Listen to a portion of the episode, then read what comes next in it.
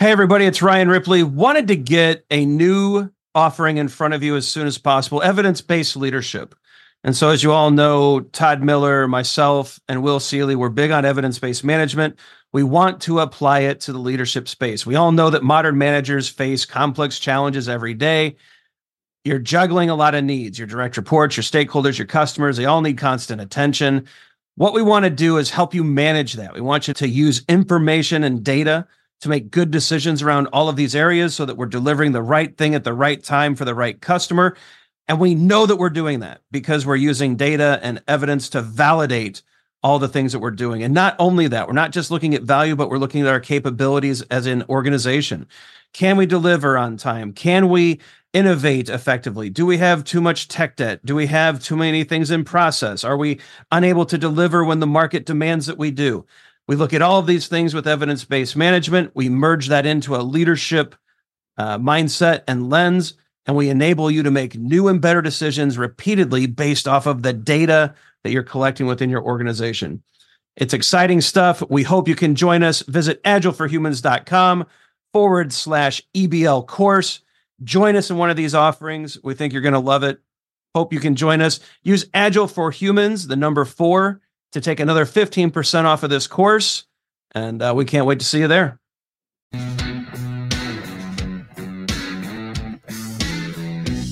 Welcome. It's another episode of Fixing Your Kanban. I am professional Kanban trainer Ryan Ripley. Below is professional Kanban trainer Todd Miller. And of course, we've got Dan the Van Vacanti. How's everyone doing? Good. Great. How are you doing?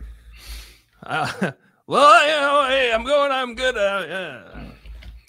Dan, big question that comes up all the time. And there's a lot of opinion and craziness around this. So let's start at the beginning. A lot of teams ask, how do we get started? You know, we get this a lot in our Scrum courses. You know, Todd, Ryan, what should we do first? And we typically tell them, pick a practice that solves a problem and then kind of layer it on as you go. And with Kanban, it's a little different, right? You're setting up some workflow policies. You're setting up, I think there's like some really solid stuff that needs to be there. And so I'm curious, when you're working with these new teams, Dan, or you get hit with the question of how to start, like, where do you go? Like, what's that process, or what's that kind of phasing, or what does that adoption look like?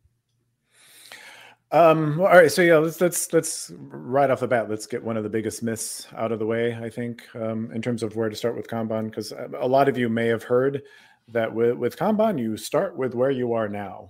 I mean, I personally, this is just Dan talking, I personally hate that phrase on so many levels because, I mean, like, kind of physically, you really can only start with where you are now, right? I mean, but this idea that you have to, you know, you're not allowed to change roles, or you're not allowed to change, you know, workflow policies or whatever, that you just have to map out this state as it currently exists. That's how you start with Kanban. I think, you know, as I said, it, you know, is one of the biggest myths out there, and has been a big myth since the very beginning. One of my favorite ways to start with Kanban is, especially at the team level, you know, and this is essentially what we do in our trainings. We get a team in a room, you know, pre-pandemic era anyway. We, you know, get a team in a room in front of a blank whiteboard, and we say, okay, team, as a team, how would we like to work together, right?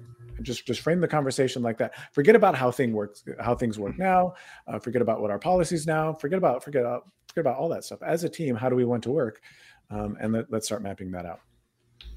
Yeah, I like that starting point. We'll do that with teams that we're working with. It's just, look, if you could draw out the way that would lead to the easiest delivery, right? You know, take out all the things that are hard. What would it look like? And I think that's, you know, if you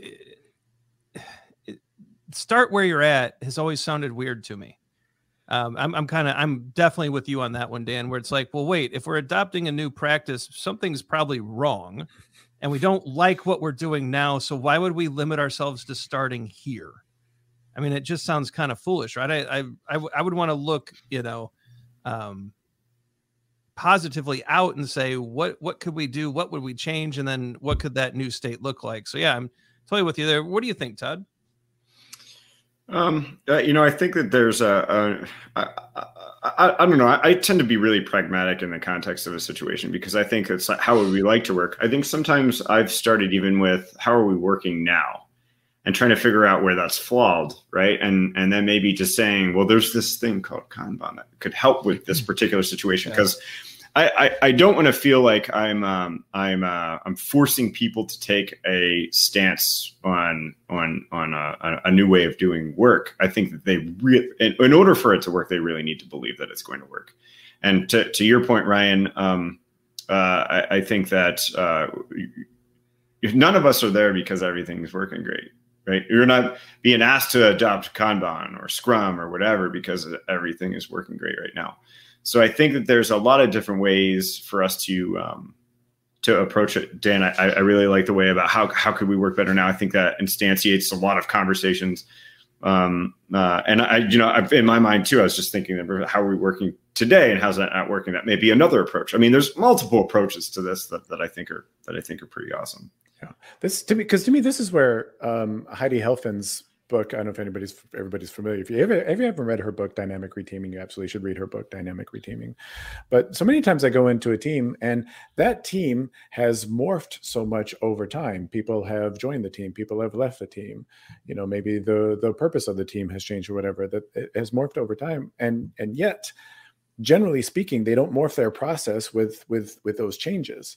And so many times I go into a context and the team gives a classic answer of when you ask them, well, why do you work this way? And like, we work this way because we work this way, right? They just don't have a good answer for that. And so that's why, I like so much. It's like, if we took the constraints out of, away from, how you're working today, and if you could dream up your own perfect process. But to your point, Todd, I mean, it's like, I'm hoping you're not having that conversation until there's been some team consensus that yes, this is, Kanban is something we want to do, or Scrum is something we want to do. Yeah. I guess I'm probably sometimes a bit jaded in that regard because it'll be like, hey, management hired this person to come in and convince you should work different, right? I mean, that happens quite a bit. Or like you could be in that situation, like someone listening could be in that situation where you're just like, go work with this team because they're broken and fix them, right? And I think that we need to be a little bit cautious in approaching that because otherwise, like Ryan, I think it was Esther Derby talking about coercing people into change. Yeah. And so like where to get started with Kanban, I think maybe as simple as the things that we're talking about right now. And now I know there's some other schools of thought, right? There's some other schools of thought that say that let's change everything. What do you think about that, Dan? Like what? No, instead of starting where you are now, let's pursue this evolutionary change. Let's get it. Let's change everything all at once. What do you think of that? I mean, obviously, it depends. I'm going to give my standard consultant answer there. Really glad everybody's watching the video for Dan's wisdom. Yeah, it depends. And that'll be $1,000. $1,000, please. Yeah. And that's, I mean, but you bring up a good point. I mean, because I don't know that there is a, just like in, if you haven't watched the Work in Progress Limits video, go watch that one. But just in that video, I don't know that there's necessarily a good answer here. I don't want to say that starting with where you are now is never a good practice. It could be, but I don't want people thinking that that's how you have to do it, right? Mm-hmm. To Todd's point, going in and changing absolutely everything. I don't want people thinking that that's how you have to do it. You've got options here. So Dan, what if we just took a team, we put the item age of all of their current work on the board. We looked at one that was really wildly out of bounds and just said, how could we work a little differently in a Kanban context to make it so that this type of item age doesn't happen again? Does that work? Sounds great to me. Like it. Right. Yeah. And that could be a pragmatic way to start. Of course, you're going to end up defining a workflow and setting, work in process limits, and you're going to define your entry point and your exit point of work and all those things. But what if it's just as simple as, where's a really big glaring problem, and how does Kanban solve that? And then, according to, Jerry Weinberg, the Rudy's Rutabaga dilemma. If you don't know what that is, you have not read Secrets of Consulting, which means you're missing another really good book. What that means is, once you solve your biggest problem, your second biggest problem gets a promotion to the currently biggest problem, and then use Kanban to solve that.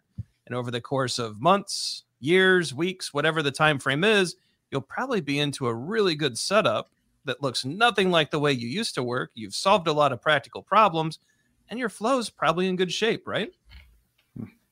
Cool. Right. You have options. I think that's the big message here. There's no one method or methodology around Kanban. There's no one right and true way. You're allowed to experiment, and we hope that that message is the one that shines through. Yeah, I mean, I'm not gonna even ask for the final word. I'm just gonna take the final word, Ryan. If you haven't watched our definition of workflow episode, please go back and review that.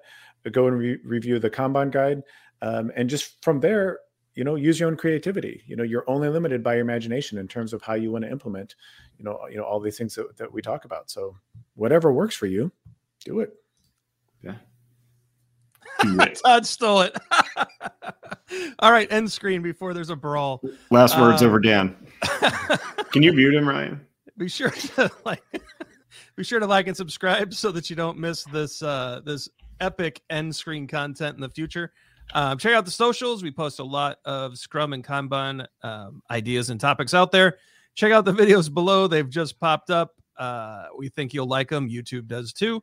For Dan and Todd, I'm Ryan Ripley. Go out, rebuild your systems, right? Think about what's possible. Don't get stuck into the dogma.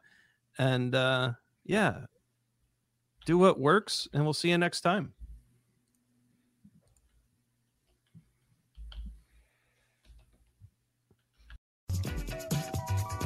Hey, it's Ryan. If you're enjoying this show and want to take a deeper dive into Scrum with me and Todd, check out agileforhumans.com/training. Be sure to also look at the show notes to subscribe to our newsletter, get a copy of our book, Fixing Your Scrum, and learn more about working with us at Agile for Humans. Thanks for listening, and Scrum on!